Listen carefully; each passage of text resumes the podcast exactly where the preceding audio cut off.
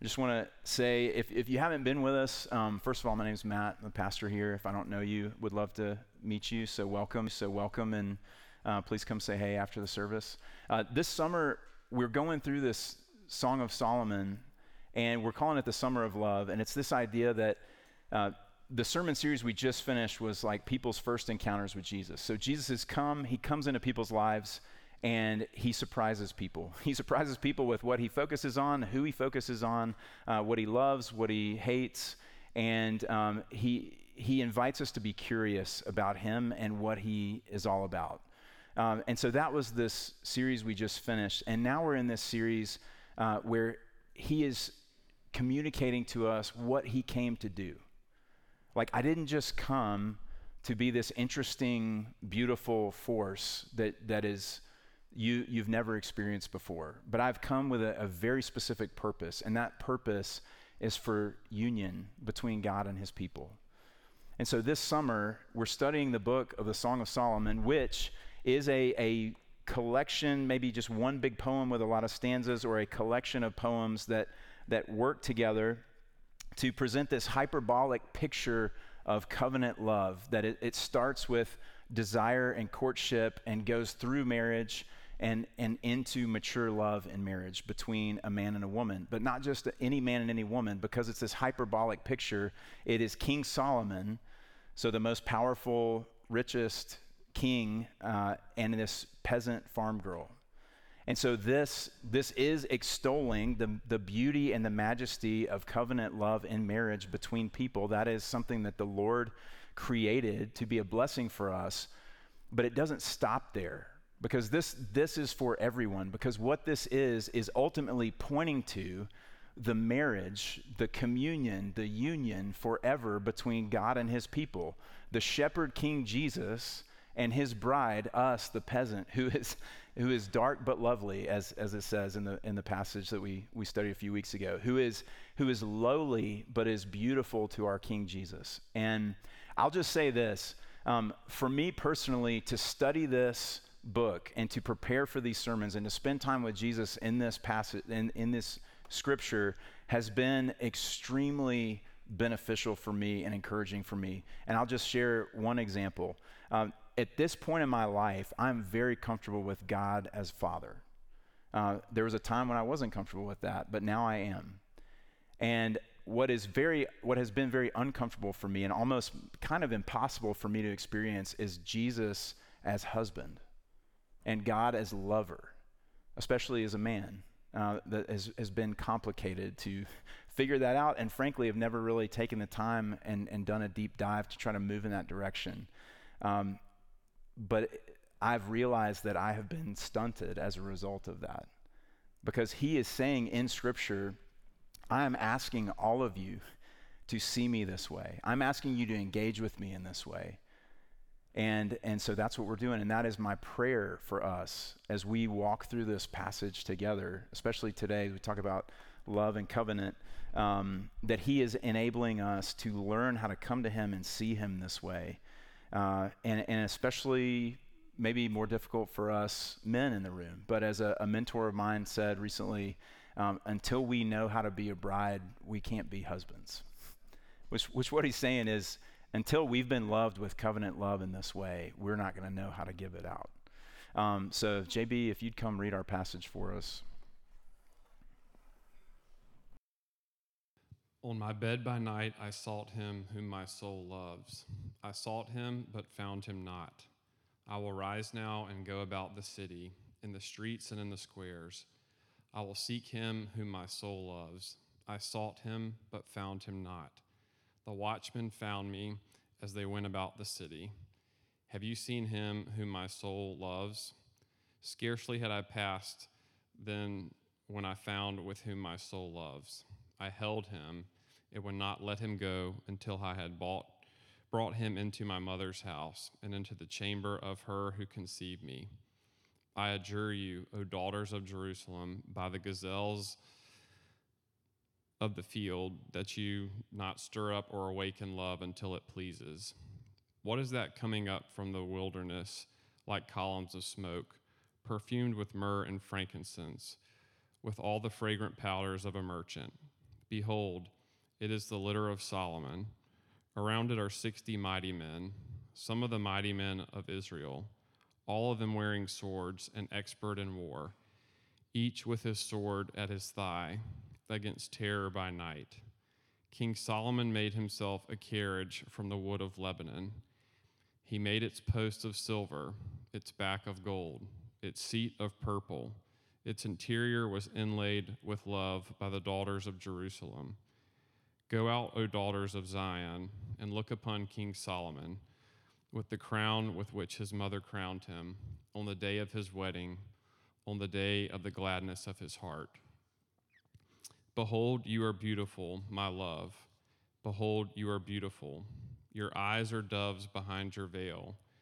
Your hair is like a flock of goats leaping down the slopes of Gilead.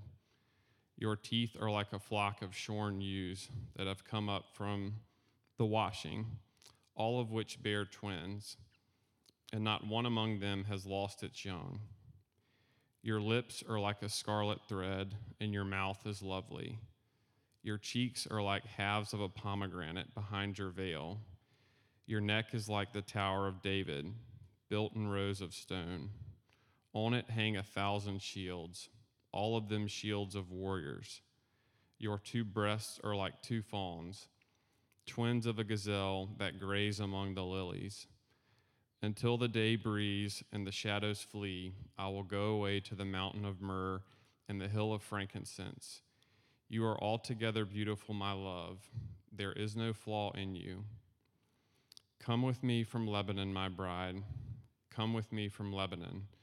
Depart from the peak of Amana, from the peak of Senir and Hermon, from the dens of lions, from the mountains of leopards. You have captivated my heart, my sister, my bride. You have captivated my heart with one glance of your eyes, with one jewel of your necklace. How beautiful is your love, my sister, my bride. How much better is your love than wine, and the fragrance of your oils than any spice. Your lips drip nectar, my bride. Honey and milk are under your tongue. The fragrance of your garments is like the fragrance of Lebanon. A garden locked is my sister, my bride, a spring locked, a fountain sealed. Your shoots are an orchard of pomegranates, with all choicest fruits, henna and nard, nard and saffron, calamus and cinnamon, with all trees of frankincense, myrrh, and aloes with all choice spices, a garden fountain, a well of living water, and flowing streams from Lebanon. Awake, O north wind, and come, O south wind. Blow upon my garden, let its spices flow. Let my beloved come to his garden and eat its choicest fruits. I came to my garden, my sister, my bride. I gathered with myrrh. I gathered my myrrh and my, with my spice I ate my honeycomb with my honey. I drank my wine with my milk. Eat, friends, drink, and be drunk with love. This is the word of the Lord. Father, uh, we come to you this morning and we are in desperate need of experiencing you like this. Lord, we are we are far too easily pleased with lesser loves. We are far too easily uh, swayed by our own fears and, and past experiences to be afraid of exploring a relationship with you in the way as described here in this passage. And Lord, we are the poorer for it. And so, would you please come and do healing work, bring flourishing to us, bring peace, bring unity with us and you, and with us with one another, um, and with within marriages that are in this room. Lord, would you bring deeper unity?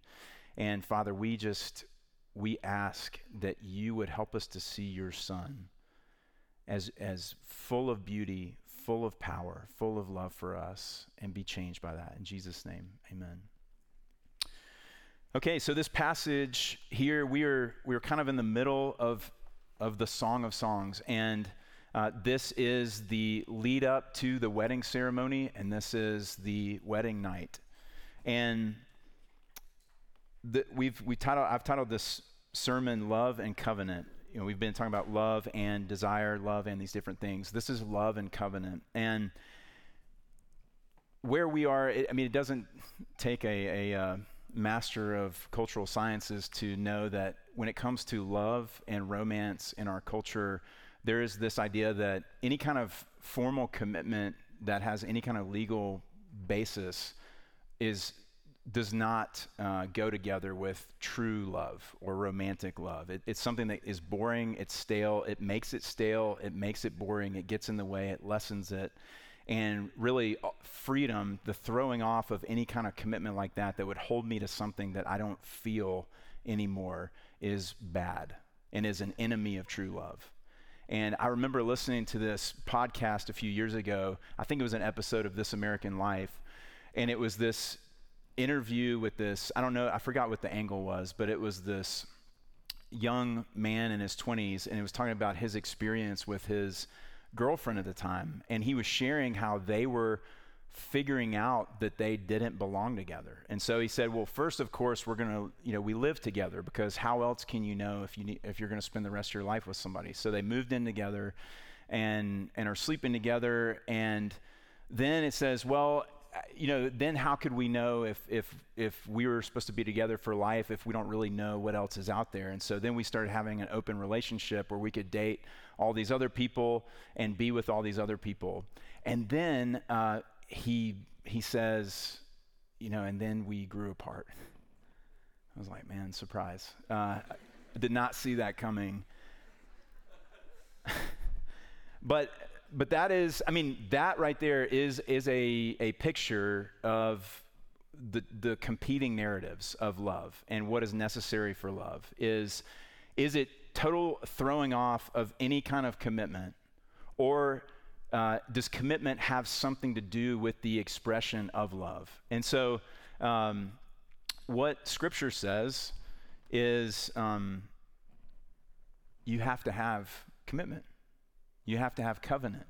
That there is a place, there is a place for committing yourself. Uh, there is a place for living and acting. Uh, you're living and acting in love, being rooted in something more than just your feelings and more than just your desires at the moment. And so we see this in, in the first five verses of this passage. Um, verses one through five of chapter three, this is a dream that this woman is recounting and she uh, is, is being spoken to in a dream, as God sometimes does. And her dreams are revealing her heart's desires and her heart's fears. And this is a great picture of dating and, and where you are when you start dating seriously somebody um, is this twin fear and desire. And it says that she is uh, on her bed and she wakes up, and the one whom her soul loves is gone and she can't find him. And then it says that she goes to look for him and she still can't find him. And then she goes out into the streets and she's looking at night, and the only other people on the streets are the city watchmen. And she is going to these great lengths to find the one whom her soul loves because she cannot rest until she finds him. And then she eventually finds him and, and clings to him. And it says, uh, When I found him, whom my soul loves, I held him and would not let him go. And what she wants to do is she wants to take him to her mother's house, to the very room where she was conceived. And what she is saying here is um, dating this love without covenant is a dangerous place to be. At the end of that passage, she's, she goes back to a, a common refrain that we hear in this song multiple times, which is, Hey, single women, listen to me. Do not awaken love until it is the right time. Because when you get to this place where your heart and your soul and your life are this tangled up in somebody else, it is a loaded gun. It is powerful, it is dangerous. And the only place for it can, to be safely expressed is within this covenant. And she is going through this street and she's saying, um, I, there, there's like what is being revealed through this dream is um, I am in this wilderness full of dangers until I can somehow find a way to be with this one whom my soul loves and bring him to the core of who I am. Bring him to my very origin story so that he can fully know me and know my people and my life, and I can do that for him, and we can be in this safe uh, relationship together where I don't have to fear something happening. And what, what's being revealed in this dream is the human condition. It's this deep, deep desire for love that's plagued by our vulnerability and our fickleness. We are so vulnerable. we, we've, most of us have been in relationships where things are going really great until they're not. And then the beautiful words that delighted us all of a sudden become empty because they're just gone and they aren't felt anymore and the person's not there anymore. And no matter how good things are going, there's always this fear of what if this other person loses interest in me? What if this other person finds someone better? What if they finally see me for who I am? They see all of my flaws in a way that they didn't before and they don't want me anymore. And we all know what this feels like, right? We've experienced that. But it's not just that we're so vulnerable, it's also that we're so fickle. We're like my, my four year old son who was driving a golf cart the other day. Um, he really wanted to drive, and at one point he's sitting on my lap singing, You gotta be safe, you gotta pay attention. And then two minutes later, he's like seen something in the grass and he's not even watching the road anymore. And so we, we wrecked and we got hurt. No, we didn't. I was driving too. Um, but that's that's how we are with our emotions. Is like if my emotion is driving the golf cart of this relationship, we're in trouble. Because there's days that I feel good and I'm really excited about this other person. There's days that I don't and I'm not excited about this other person. And I start to wonder, well, you know what? Maybe there's somebody better for me. Maybe there's someone who can help me feel good all the time. And so we have all not only been on the receiving end, but we've been on the giving end, most of us. Um, we have said things to people that we don't mean. We have said things to people that were very intense and very passionate, and then the next day we changed our minds. And we're not with those people anymore. And we've made promises that we didn't keep, haven't we? So all of this has to go somewhere deeper. And, and what she is dreaming about is what she is desiring is covenant. She's desiring covenant love. And so then we move into this, this next part of the passage where we see this covenant being made. Okay, so I'm using this word covenant. Um, what am I talking about? Well, um, Tim Keller says beautifully uh, a covenant is a stunning blend of law and love. Um, it is this it is this thing it, w- that is recognizing like I, it can't just be one or the other i have to always have both Love without law is what we just talked about. It is just the Wild West. We're slaves to our desires. Things could change at any moment. There's so much pain. We're walking through minefields and we're all going to get blown up. But love, but law without love is also disgusting. law without love is ugly and is uh, painful and is just destroys our hearts and our souls because we were made for love. So you have to have both. We have to have both.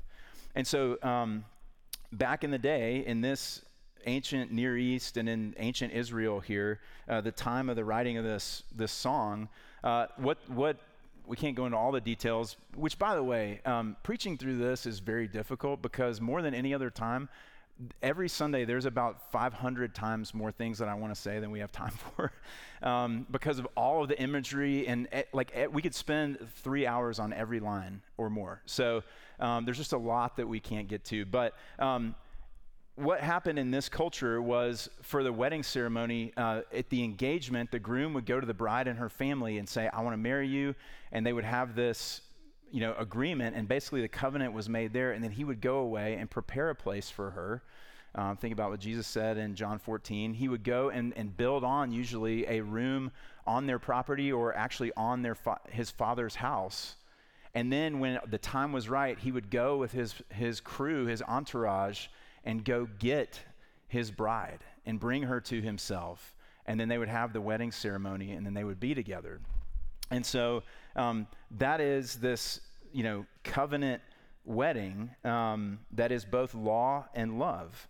And we see that in this passage. We see um, the ceremony is the law part, like where he goes and he is before this passage, we know that he has gone and he's spoken with her father, and they've made an agreement with the, with the bride and her father and had this covenant agreement. And then he's coming to get her. That's when we see, like, what is this coming up from the wilderness? This is King Solomon coming with his entourage to get his bride and bring her to himself.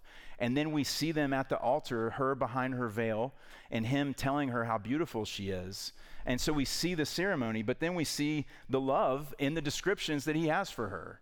Like, I love you. I love everything about you. And the way that he goes into these beautiful details, you have the law and the love.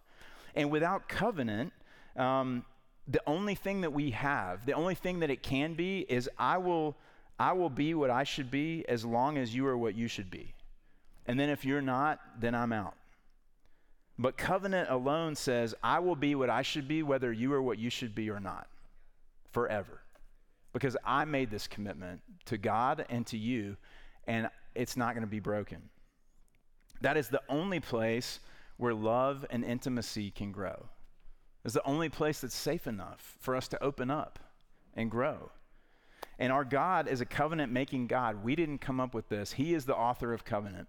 And, and one of the first covenants we see in Scripture is God making a covenant with Abraham. And He's making a covenant with Abraham that you and I are direct beneficiaries of. Because we know from Scripture that says Abraham's descendants are the people of faith. And so God covenanted with Abraham. Man, talk about another whole sermon series that we I just dropped a little bomb for. Um, what he is saying to Abraham when he made this covenant was, I am going to be your God, and you and your offspring are going to be my people, and I will be your God forever, and I will bless you forever. And what they did was what was common and how, how the covenants were made between like a lord and a peasant uh, in that culture is they took these animals and they cut them in half and laid the pieces out. And, and usually it was just the weaker party, it was the peasant and not the Lord, uh, who would walk between the pieces. And what he was saying symbolically was, may this, may this being torn in, in half, happen to me if I don't make good on the commitments that I'm making to you in this covenant. And so a very interesting thing happened when God made a covenant with Abraham. You can go back and read about it in Genesis. Um, he had Abraham prepare the pieces. The pieces were cut and separated. There was a, a, way down the middle. But then it says that Abraham, a, a deep sleep fell on Abraham. And when he awoke, he saw God walking through the pieces. God and Abraham did not walk through the pieces together which even that would have been amazing. Abraham did not walk through the pieces at all. And so, what does that say? That says that God said, I will hold up my end of the covenant and your end of the covenant. And if you break the covenant, if I break the covenant, I'm going to be torn to pieces. And if you break the covenant, I'm going to be torn to pieces.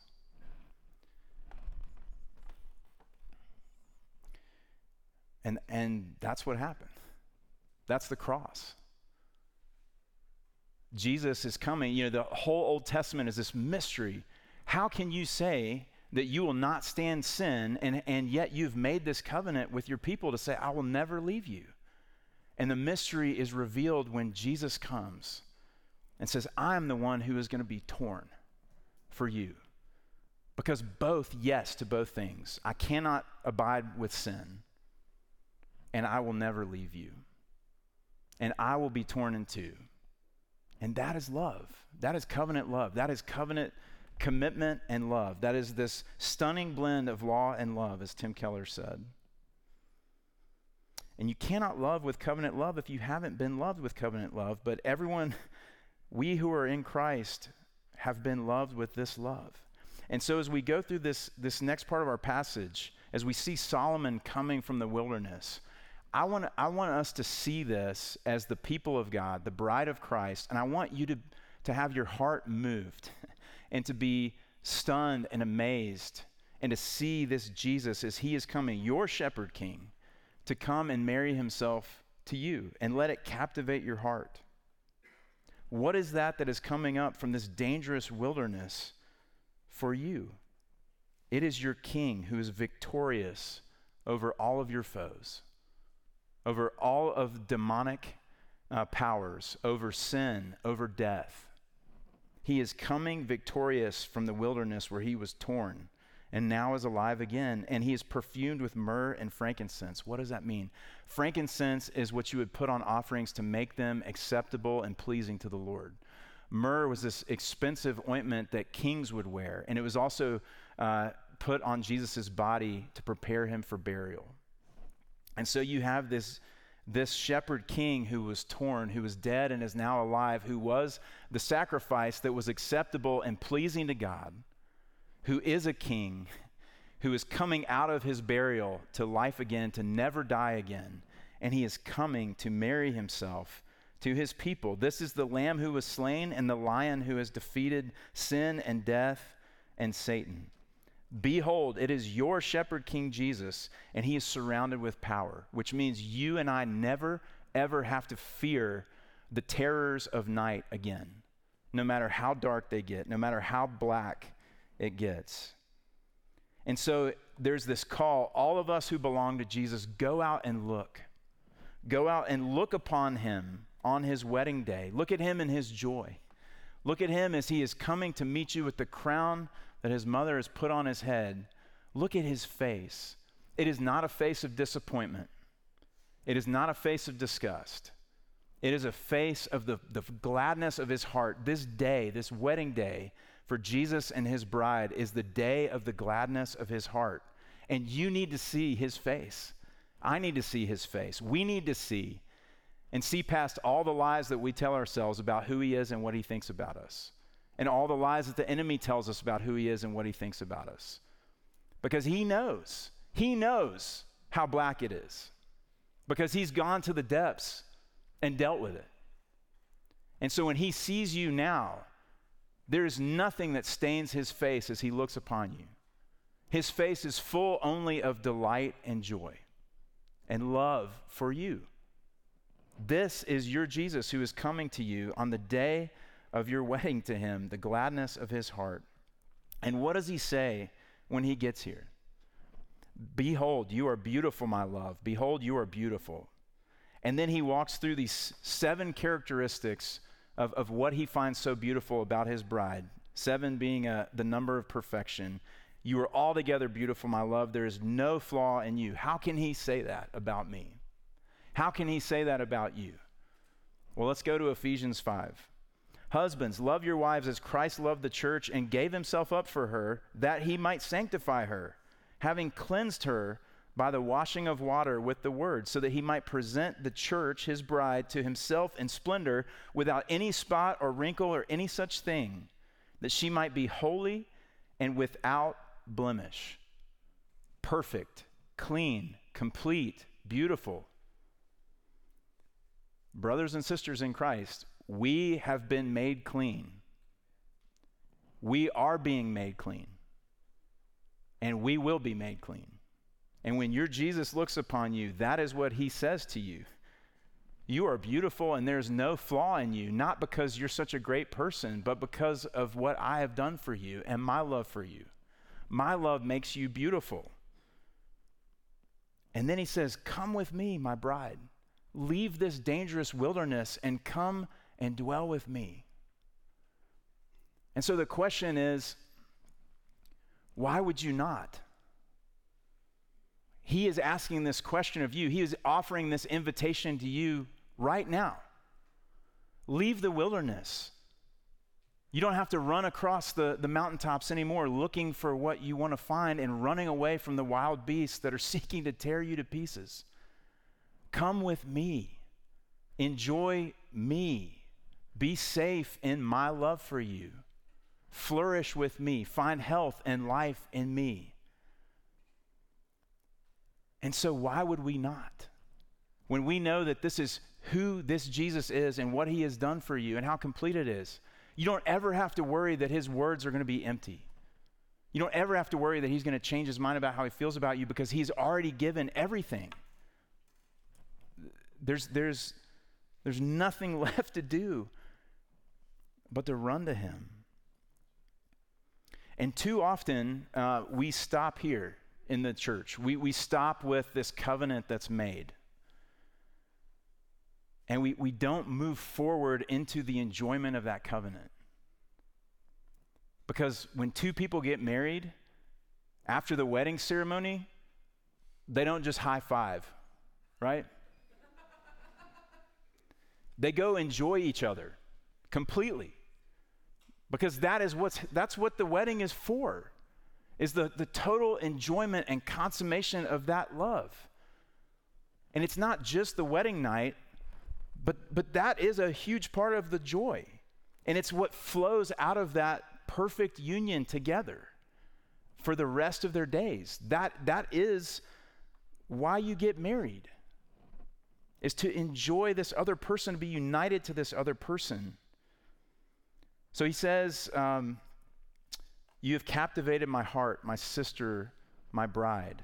It's this beautiful picture of this, everything that we're talking about. It's captivated, uh, it's desire. There's a deep, profound desire both, both within a, a human relationship in covenant marriage and with Jesus for us, his people.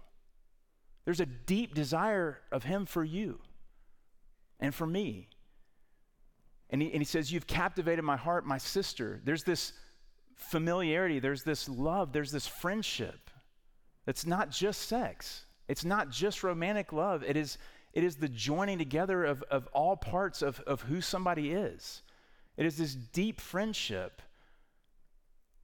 and enjoyment of being together. And then, and he says, You've captivated me, my sister, my bride.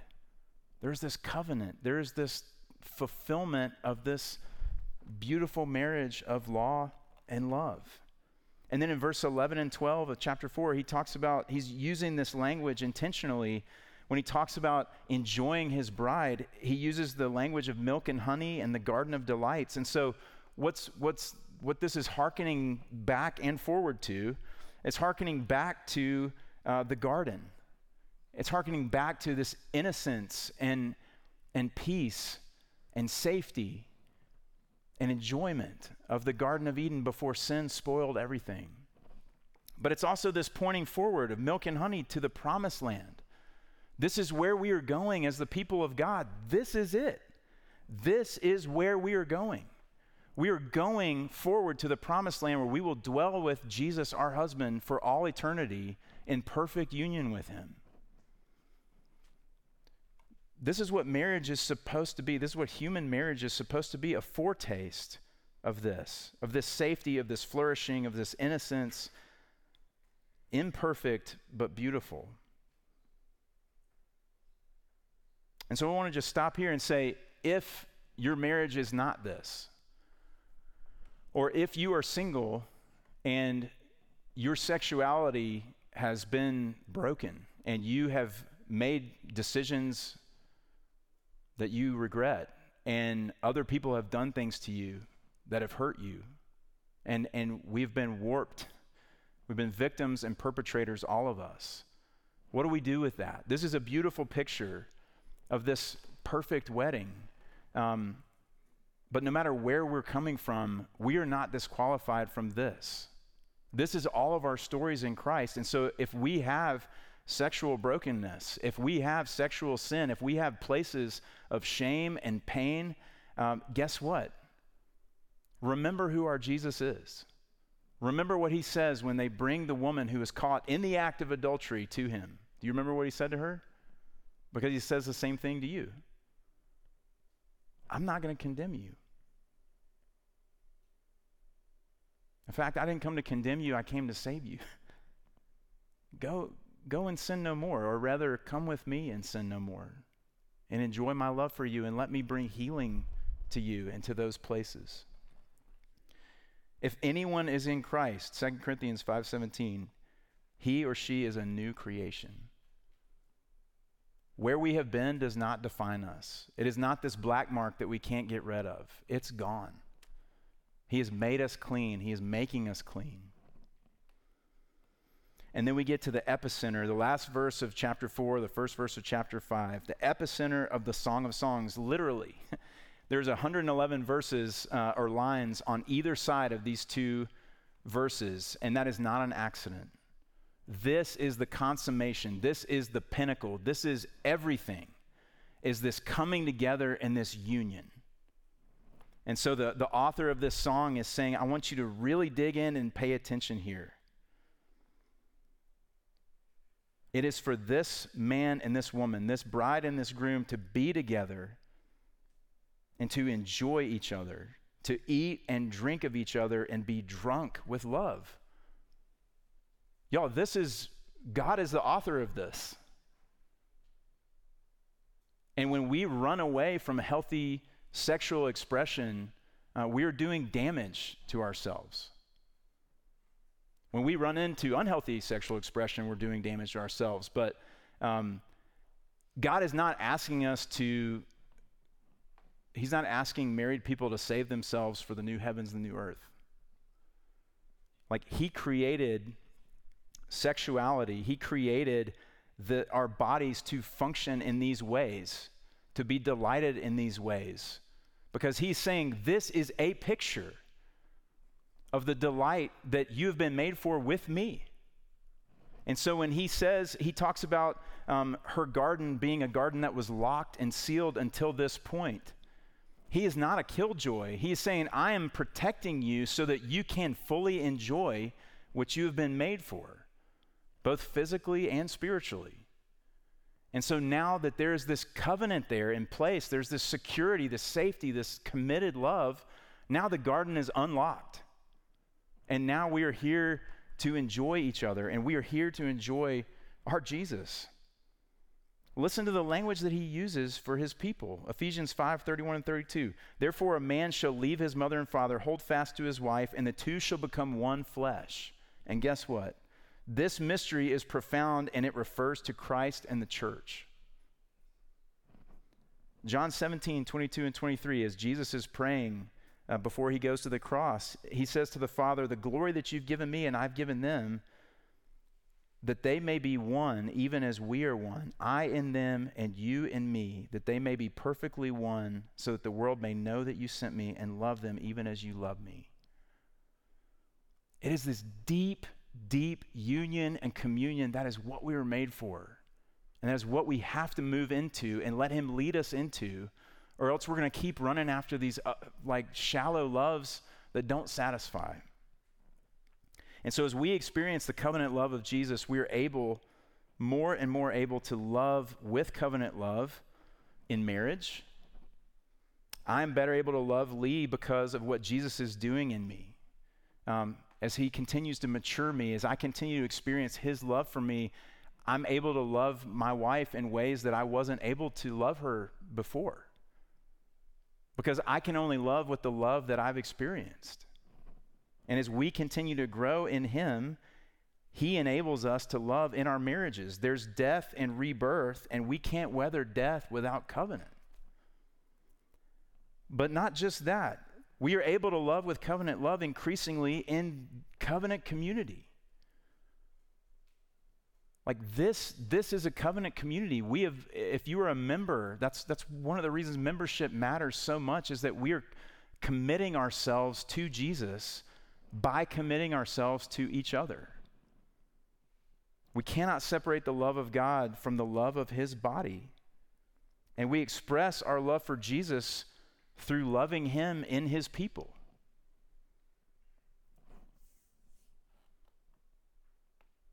It's, it's like um, if, if two people are married, it's like um, one person just being stuck in wedding night mode as life goes on for, for both the people.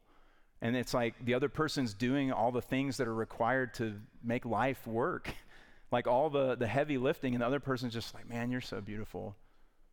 It's like, okay, yes, that's great, and that will always be a part of this relationship, but now it's time to like do things too. And, and the same is true for this community. It's like we, we need each other. We can't just come in here and say Jesus is, is beautiful and that's the only expression of our love for him is, is we have to love each other. We have to actually do the things that are necessary to make this work and to, to come around one another and, and love one another with his love. That's why membership is important, is because it is a place that we learn how to love like Jesus and love with his love, and is a, a primary way that he matures us. And I'll say this too. Um, we have brothers and sisters in this room who are not married and, and may never be married. And, and we are made to experience his love in flesh and blood. And we have a responsibility to one another. Everybody. We all need each other desperately. And not just a shallow, like, hey, it's good to see you. How's your weekend? I'm going to see you once a week and never talk to you again. Like, if, if you have committed yourself to this body, we have committed ourselves to each other to really know each other and to really love each other and to really serve each other, even when the feelings are not there. Both corporately, like giving and serving in the various capacities that we have to to make this happen, the thing that God's called us to, the way that we meet with Him, but also individually by serving the individual men and women and children in this room who need the love of Christ as expressed through us. And it's a two way street. We also need to be open to being loved and letting ourselves be loved. But this is the, this is the adventure that we're on. This is the journey that we are on together, is moving into deeper unity and communion with Jesus by doing that with each other. So, wrapping it all up, covenant is not a burden, it's a gift. It's, it's the only thing that makes experiencing this love that we were made for possible. It's like the setting in which the, the beautiful jewel sits in order to be appreciated and enjoyed.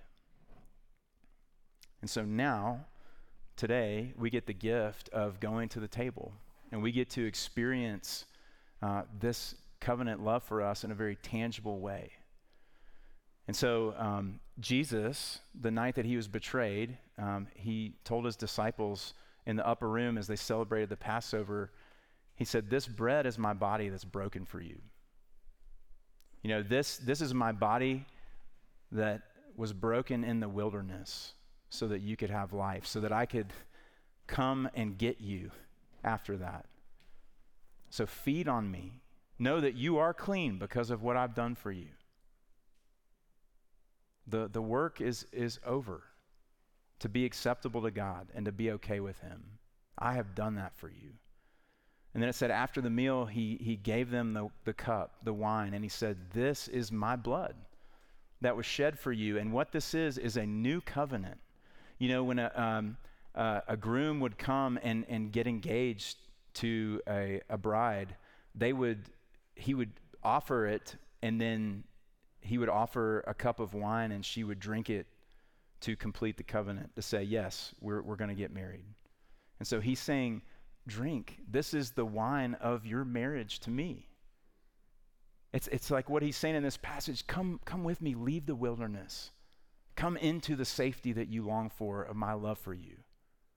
Drink this and know that you are not drinking God's wrath, you are drinking God's favor. And this is a foretaste of the wedding to come. And so, who is this table for? This table is for every man and woman who knows that they need a Savior and that that Savior is Jesus and that that Jesus has done for them everything that is needful to be done so that they could now have union with God. And so, if that is you, come and taste and see that the Lord is good and that He loves you very much. It does not matter what you did yesterday because that is not the basis on which He loves you. You come to this table if you know that you need a Savior and your King, Shepherd King Jesus, loves you and gave Himself for you. You come and feast and, and enjoy the foretaste of what is to come.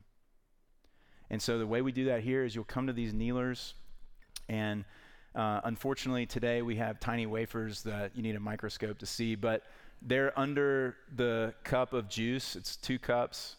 Um, and so come and, and meet with Jesus and put out your hands when you're ready to receive the elements. Ask for prayer if you want prayer. Um, and we would love to pray for you. And we also have gluten free um, bread if you need that, so let us know. Father, uh, we love you. Thank you for loving us. We know how to love only because you have loved us. And even though you have loved us ultimately and completely, uh, we have not fully experienced that love yet. So we ask you to continue to open our eyes, Open our very souls and our lives to your love for us more and more so that we will be able to love you in return more and more and love the people that you have given us to love more and more as you love them. In Jesus' name, amen.